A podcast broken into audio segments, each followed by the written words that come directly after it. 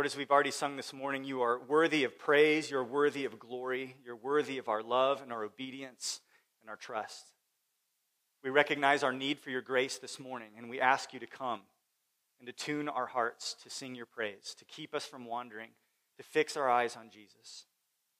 We thank you, Lord, that though we are weak and wrestle with remaining sin, and we are at times frustrated or discouraged by the circumstances we face, we know that we have an advocate. Our high priest is Jesus. And today he pleads our case and represents us before you, before the throne. So it is in that confidence and with that grateful heart that we come now and we ask you expectantly to teach us, to strengthen our faith. We pray that you would receive all the glory this morning. We pray this in the name of your Son, Jesus Christ. Amen. I think there's something in all of us, it's just human nature, that we are captivated by epic contests. Whether it be a combat sport like boxing, or whether it's a team sport championship, Super Bowl, or NCAA tournament, something like that, whenever strength is matched against strength, there's just something about that that demands our attention. And in Exodus, the first movement of this story, as we will see, is very much a contest. It's a contest between God and Pharaoh. But this is no game. It's a matter of life and death. It's a matter of judgment and salvation. And this contest goes even deeper than what we see on the surface. This is really a new chapter in the story of Scripture, in the war between darkness and light, between devilish opposition and God's covenant purposes. And in this contest, we behold something. We see the glory of God, the power of God, the wisdom of God, the faithfulness of God as he triumphs over his enemies. This initial scene in, in Exodus, it paints a pretty bleak picture for us this morning. One of oppression and cruelty, malice, even mass murder. A godless king is crushing God's people under his thumb. But against that dark background shines the faithfulness of God. We see his divine protection, his divine provision, and the triumph of his divine promise. Our text today includes three stages of increasing oppression against the people of Israel. But as we'll see, at each stage, God's purpose prevails and he continues to bless his people. First of all, in verses 8 through 14 of chapter 1, we see that God brings prosperity in the face of persecution. God brings prosperity even in the face of the persecution that they're dealing with. As we saw last week, verses 1 through 7 set the stage for us. The chosen people are a growing people and they're in Egypt. But verse 8 presents a crisis. It says, Now there arose a new king over Egypt who did not know Joseph. With this new king comes a new normal. That he doesn't know Joseph doesn't mean that he's just historically ignorant. It means that he has no personal connection to Joseph. He has no loyalty for Joseph. He feels no debt of gratitude for dreams that Joseph had interpreted, no appreciation for how Joseph had helped Egypt to survive the famine and how Joseph had even expanded the powers of the central government with his food buying program. So this Pharaoh feels no obligation to honor any previous commitments to the Israelites. Joseph, according to Genesis 45, had been like a father to the old Pharaoh, but he was a nobody to the new king. It's interesting, many scholars believe that the Pharaoh who preceded this king was actually part of a foreign dynasty, one that had originated in the land of Canaan. And so this Pharaoh, this new king, represents a new, new blood, really, uh, there on the throne. After these foreign rulers had been driven, driven out of Egypt. And if that's the case, if he represents a new dynasty that had replaced these foreign invaders who had ruled over Egypt for several generations, then not only does this king have no reason to honor any previous arrangements personally, but he also likely would have harbored deep suspicion of outsiders. He would have harbored both a hatred and a fear of foreigners that were growing in their midst. But regardless of the reason, what's clear is that as this new Pharaoh considers his kingdom, he views these Israelites as a threat. Look in verses 9 through 11. He said to his people, Behold, the people of Israel are too many and too mighty for us. Come, let us deal shrewdly with them, lest they multiply. And if war breaks out, they join our enemies and fight against us and escape from the land. Therefore, they set taskmasters over them to afflict them with heavy burdens. They built for Pharaoh store cities, Pithom and Ramses. This Pharaoh has a concern. These people are too many, and they're in danger of becoming stronger than we are, and that is a military threat. The land of Egypt was somewhat uh, uh, immune to the famines that would ravage that region. They had a river that would flood regularly, and it meant that they always had water for their crops. They had irrigation. And so as you can imagine, they didn't want to lose their ground. They didn't want to be overrun by outsiders, and this growing power in their midst was a concern. So they view the Israelites no longer as guests, but as a threat to be managed. And this Pharaoh has a shrewd strategy. That's a key word. That word shrewdly in verse 10. Let us deal shrewdly with them. This king is a thinker. And he decides, you know what? We're going to redefine their social status. No longer are they going to be contracted herdsmen who have a deal with our, with our government. Rather, we're going to make them conscripted labor. We're going to reduce their influence. We're going to reduce their potential. In fact, we can even break up some of their families. We'll send the men off to these cities to work. That would limit their reproduction. Let's, and let's work them into the ground. Let's weed out the old and the sick and the frail by pushing them to their limit. This shrewdness reveals a pragmatic man. He's driven by fear, but also by greed. He's willing to do anything to get the results that he wants. And the results that he wants is to neutralize a threat, but still benefit economically from the presence of these people. So he decides to enslave them.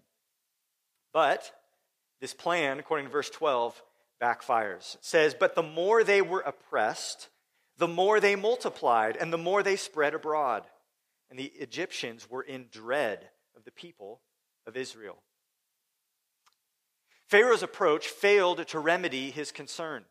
The more they oppressed them, the more they grew. And this must have completely confused the pagan Egyptians. Sitting on this side of history, we look back and we smile as we read this because we understand exactly what's going on. It makes perfect sense to us.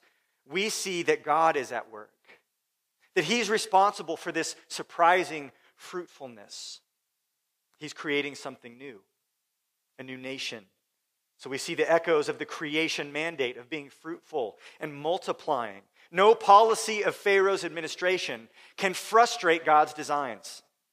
And this is not the last time that Pharaoh and God will square off. And it's not the last time that Pharaoh's plans will fail while God's promise triumphs. I will make you a great nation, God had said, and I will bless you your descendants will be like the sand on the seashore, like the stars in the sky. And there's nothing Pharaoh can do about that. So, what's the result of all this? Well, verse 12 tells us that the Egyptians' concern had actually worsened and turned to dread. They dreaded these people. They're realizing this is getting bigger than what we can handle, and what we're doing isn't working, and the fear level is increasing. So, what do they do? Well, they double down, more of the same verses 13 and 14.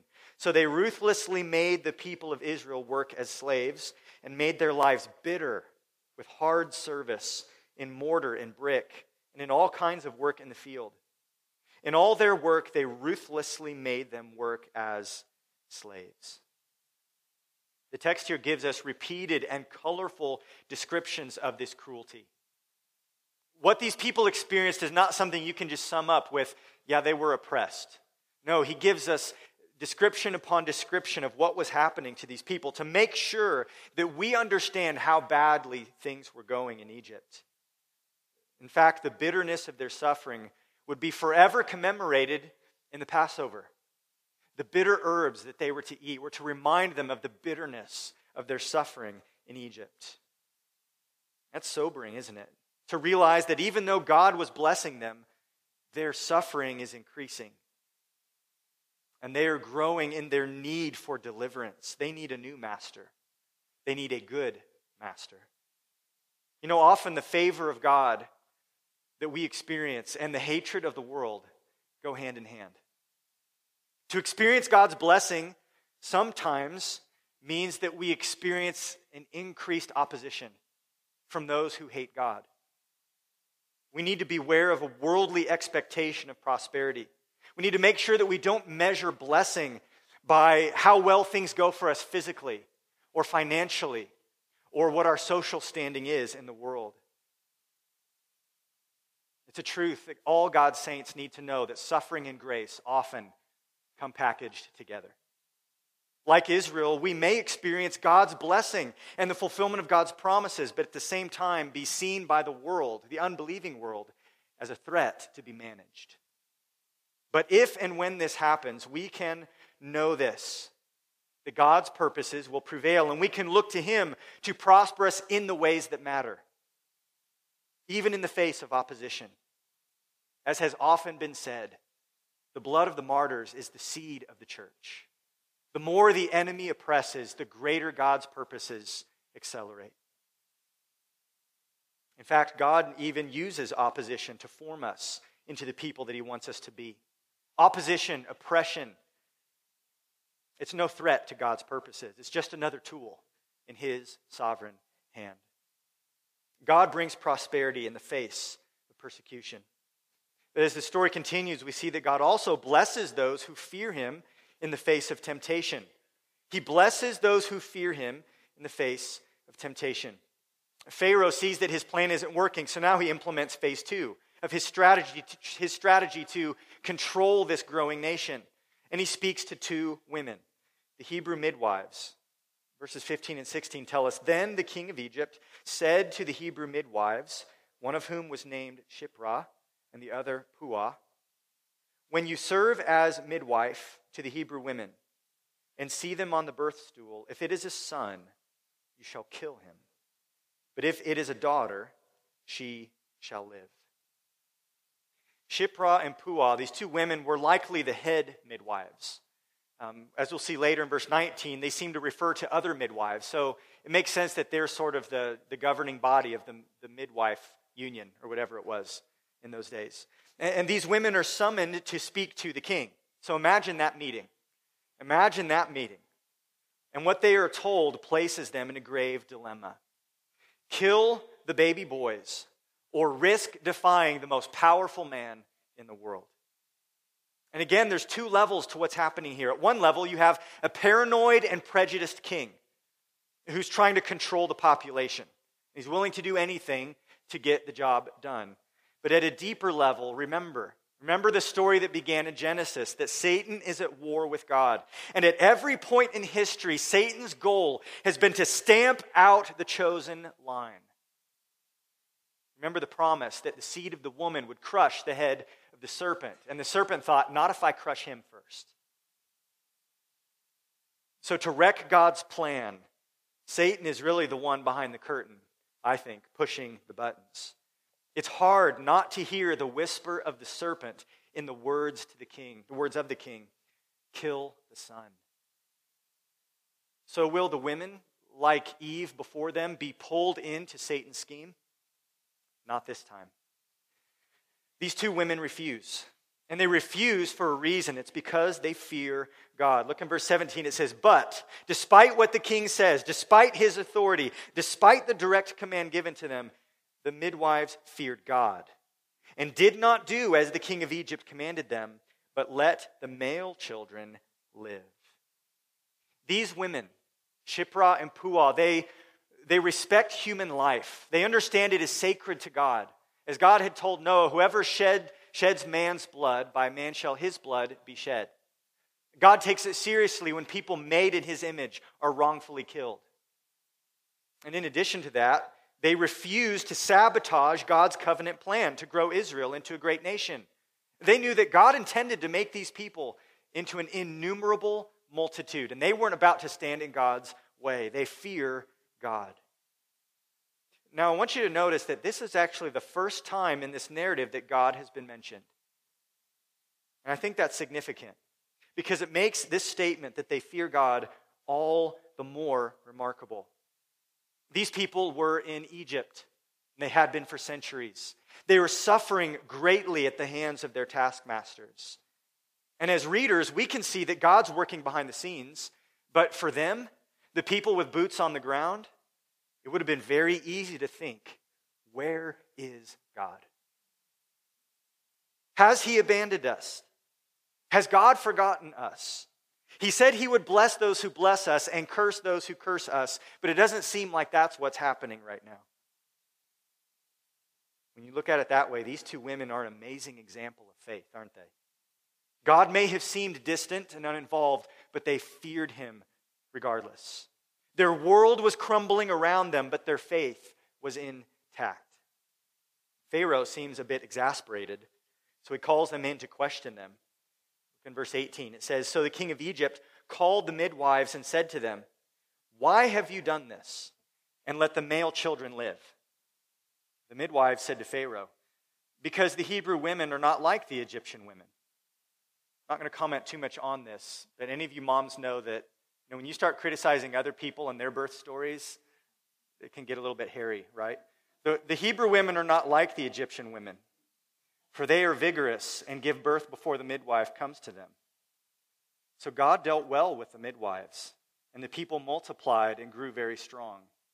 And because the midwives feared God, he gave them families. You know, a lot of ink has been spilled on this little part of Exodus 1, debating the ethics of their conversation with Pharaoh. Did these women lie to the king? And did God approve of that? Well, I'm not going to get all into the, into the weeds on that. Um, there's somebody in our church who told me he wrote a paper on it, so you can just read his paper another time. Um, but I'm not convinced that these, that these two women actually lied. I think it's very possible to take their statement at face value. It seems that God blessed these Hebrew women so that they don't need help giving birth. They're just getting after it and getting it done. And it also seems that these two midwives and those who were under them were conveniently showing up late every time. Look at that. The traffic, couldn't get there. You know, I lost track of time, had a flat tire, my mule broke his leg, whatever it may be. I just couldn't get there in time. I'm sorry, King, but was, I was late. I think it's plausible. It's plausible that they're actually not lying, and this is just sort of what was happening. If they did lie, and I could be wrong on this, I don't think they did, but if they did lie, just to be clear, there's not a comment here in the text on the rightness or wrongness of it. You have to go other places to answer that question. But here's the point Pharaoh dealt shrewdly with Israel. Remember that? He determined to deal shrewdly with Israel. And now these women are dealing shrewdly with him. He's getting a taste of his own medicine. And in the process, they even get in a little jab. Yeah, the Hebrew women are not like the Egyptian women.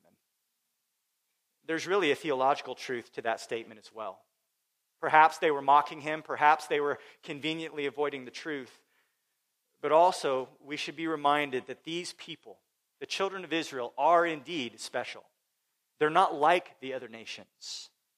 And it's not because of anything in them, it's because of God's grace because he has chosen them to be the vehicle through which he will accomplish his plans, the vehicle through which he will bring blessing to the world.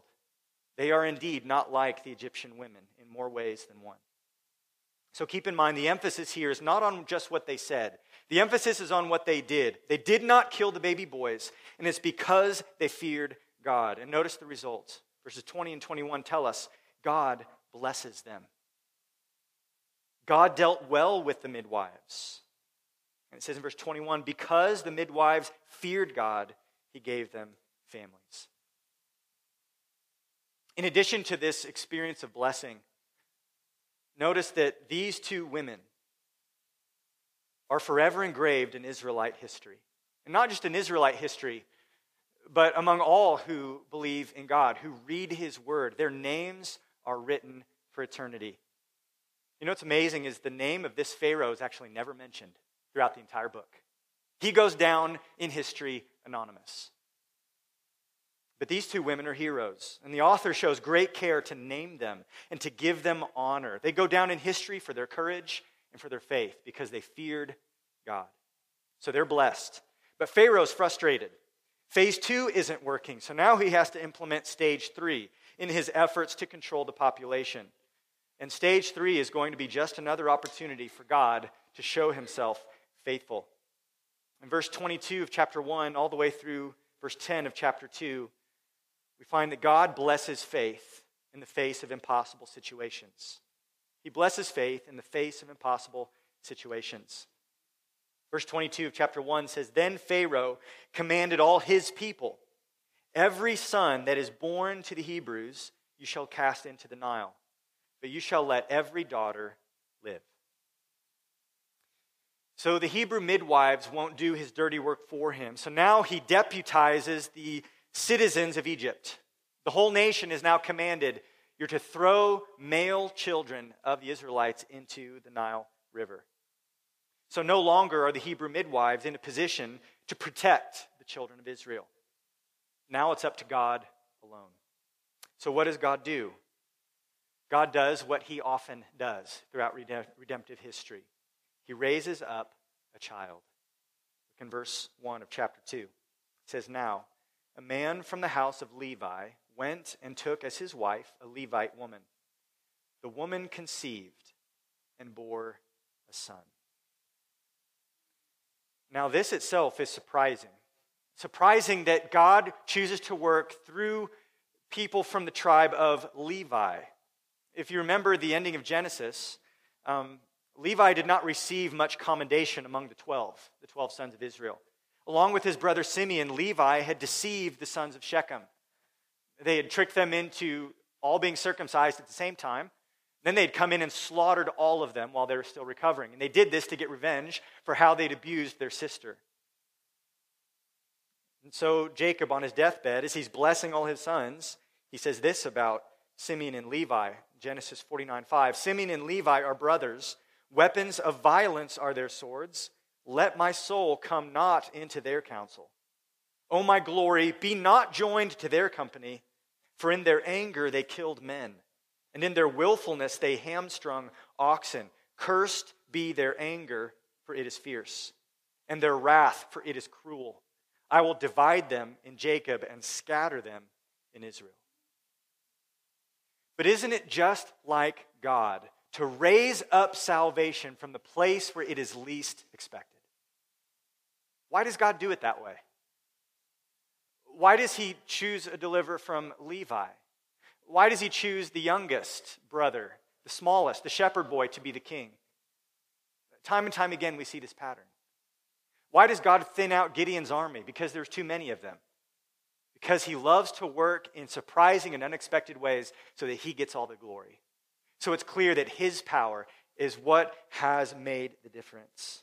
God delights to redeem broken vessels and use them for his glory. And so here we see that God's grace turns shame into honor, cursing into blessing. True, Levi would never inherit any land in Canaan. But God would raise up Moses and Aaron through the tribe of Levi and would designate this tribe to be the priestly tribe, the ones who had the privilege of serving in the tabernacle and later the temple. So a son is born from the tribe of Levi, and his mother keeps him. She doesn't throw him in the Nile. woman conceived, verse 2, and bore a son, and when she saw that he was a fine child, she hid him three months. Three months, keeping your baby quiet.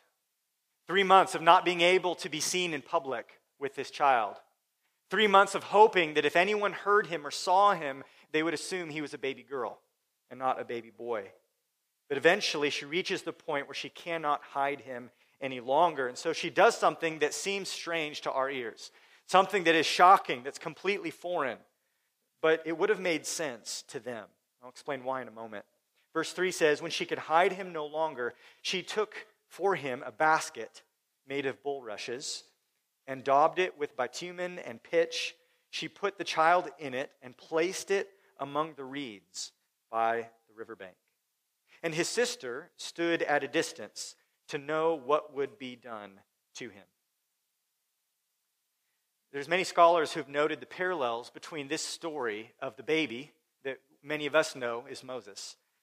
This baby in the basket placed in the reeds in the Nile River. There's parallels between this story and several ancient legends, especially the Akkadian legend about the king Sargon.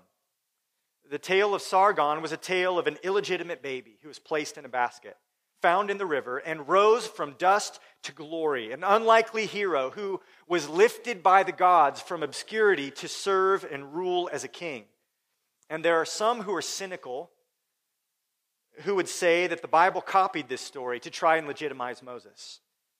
But a better explanation, the right one, is that since this legend was written after Moses, it's a question of who's copying who. And then, secondly, the fact that this legend and the story of Moses, even if they're not related, it shows us that there was some sort of ancient practice here that was known to different people. In the case of an unwanted child, people would often abandon that child to the forces of nature, supposing that if the gods somehow wished for this child to live, then fortune would befall them. And in a pagan sense, this was just a fatalistic way to get rid of an illegitimate child or an unwanted child. But allow yourself to not feel fully responsible.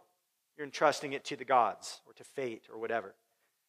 But in the case of this daughter of Levi, one from the covenant people of Israel, this is actually a statement of her faith, not just in these distant gods, but in the God of promise, the faithful God. Hebrews chapter 11 tells us as much. Hebrews 11:23 says, "By faith Moses, when he was born, was hidden for 3 months by his parents because they saw that the child was beautiful and they were not afraid of the king's edict."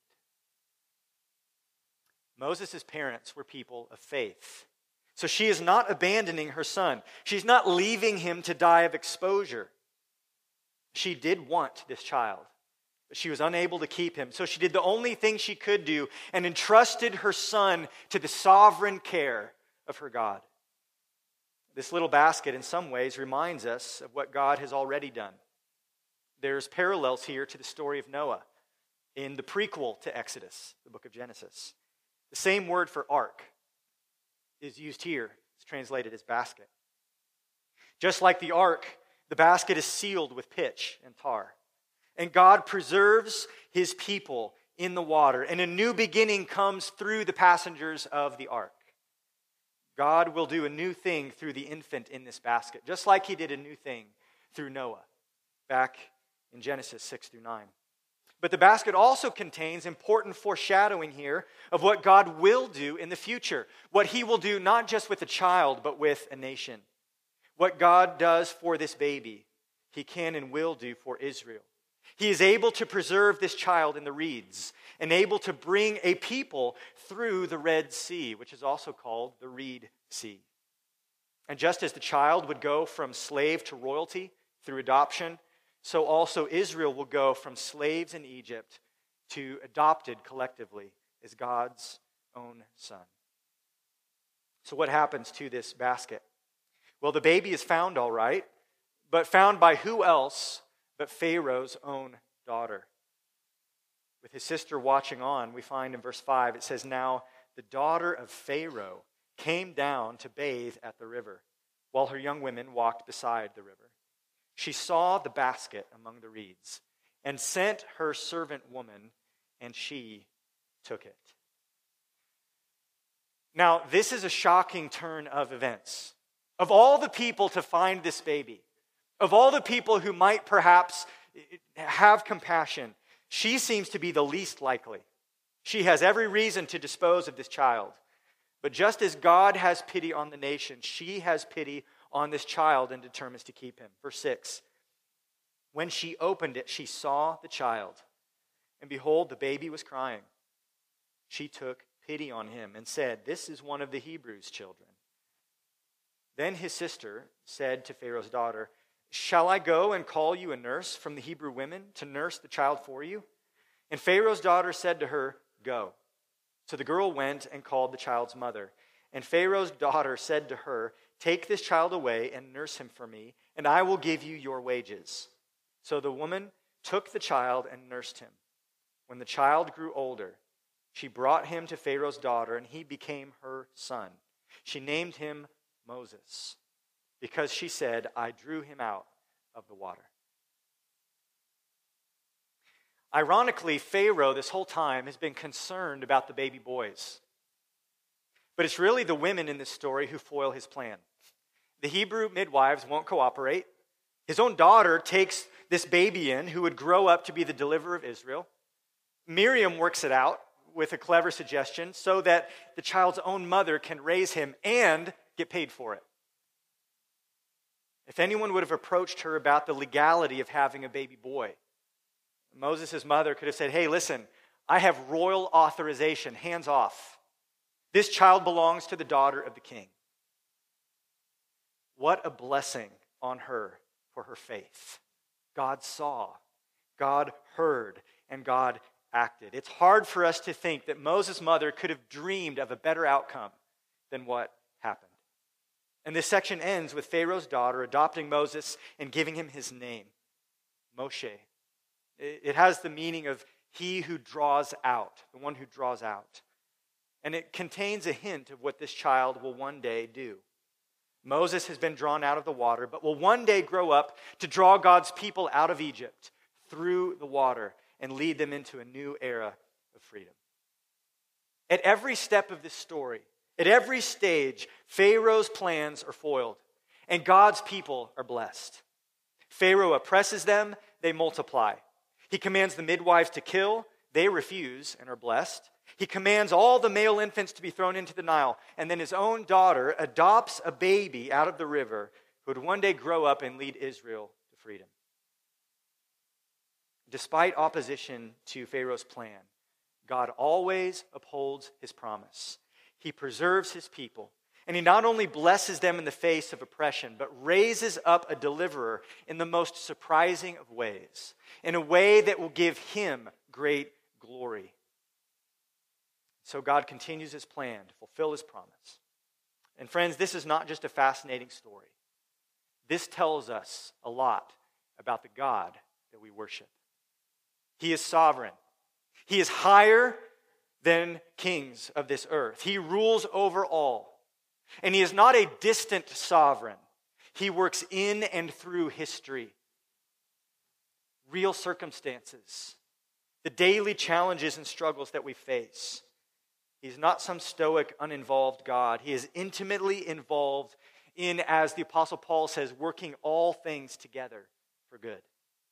And this God is faithful. He always keeps his promises, he always accomplishes his purposes, and he does it in the most surprising of ways. For those of us who know Christ, what should be our response to these truths? I just want to give you three quick takeaways from this story. First of all, we need a faith that waits on God even when we can't see his hand. If you read this story, it should help to teach you that lesson. Trust God even when it seems like he's not doing anything, even when you can't tell what the outcome is going to be. We wait on the Lord. Though the people were 400 years in Egypt, God was working quietly behind the scenes to raise up a deliverer, to bring them out and fulfill his promise to bring blessing through them to all the families of the earth. Friends, we need to trust God even when it seems like nothing's happening, or even when it seems like things are moving backwards. We trust Him even when we can't see His hand. We need a faith that waits on God even when we can't see. Secondly, we need a faith that fears God above all. The fear of God shapes our ethics. The fear of God drives obedience. And like the midwives, we are called to fear God above all. Proverbs tells us that the fear of man lays a snare, but whoever trusts in the Lord is safe. Even when the threat is grave, even when it seems like you might lose everything, even when the cost is high, we fear God, period. Full stop. No exceptions. Fear God above all, trusting that He is able to bless even in the midst of danger. He is able to deliver us from evil. The fear of God is essential for all who follow Christ. We fear Him and Him alone. We need a faith that fears God above all. And then, third, we need a faith that trusts God in the face of the impossible. The story of Moses in the river seems like an impossible situation. And then it gets more impossible when Pharaoh's daughter finds him. But as we read this story, it should fill us with a sense of expectancy that we serve a God who does the impossible, a God who will later even reverse death itself, raising up his son from the grave. We can trust God even in impossible situations. We can look confidently to him, expecting that he will do what he has said he will do. We can be confident his purpose will prevail. So we trust him, even in the face of the impossible. This story and what will follow in the familiar chapters that come next, it gives us abundant reasons to wait on God and to fear God and to trust God. He is faithful, He is sovereign, He's working all things together for good.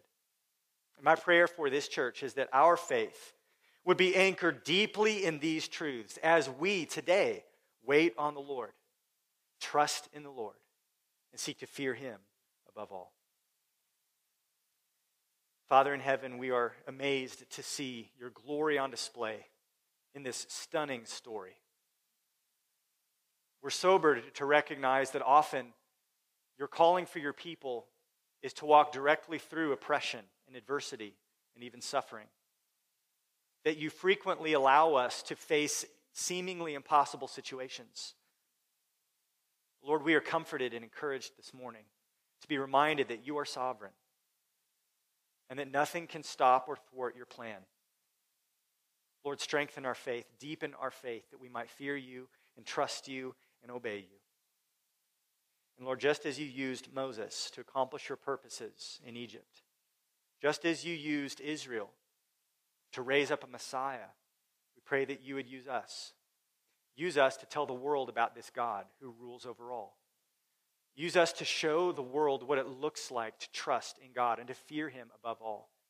Lord, make us distinct and unique, salt and light in a world that is dark and decaying, so that you might be glorified not only through the stories of history, but also glorified through our obedience, our fear, our faithfulness today. Lord, we offer ourselves to you. We thank you for your promises of grace to us and all that you've given us through Christ. We pray that you be with us and fill us and strengthen us to walk in faith as we go from here. Amen.